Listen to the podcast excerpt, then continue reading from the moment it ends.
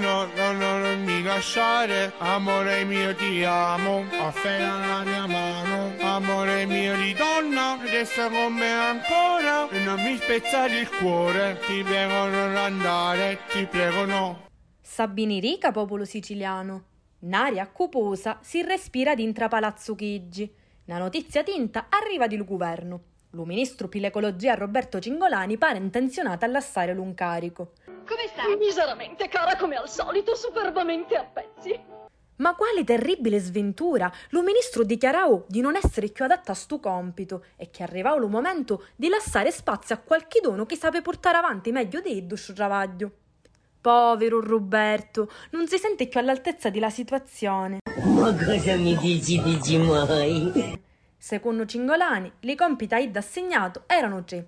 Scrivere la parte dello P N R R di sua competenza, organizzare a relo un cico ministero e preparare le normative più agevolate. Compiti tutti e tre che a ditta di lo ministro foro centrate in chieno. Arrivavo perciò lo momento di risinni. My job here is done. But you didn't do anything. Davvero una grande perdita per lo governo Draghi, proprio Cingolani, che doga rispecchiava preciso lo spirito di sto governo.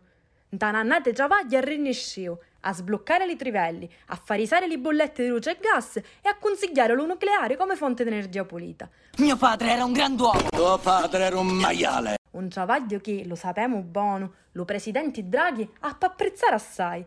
E allora addio Roberto, se te ne vai, te ne va tra le lacrime di tuoi colleghi. Noi invece magari tiriamo un respiro di sollievo. Oggi prendiamo atto di una perdita davvero atroce. Roberto Cingolani era, come sapete tutti, un eccezionale lavoratore, infinitamente equanime e, cosa più importante, un fedele, fedele amico.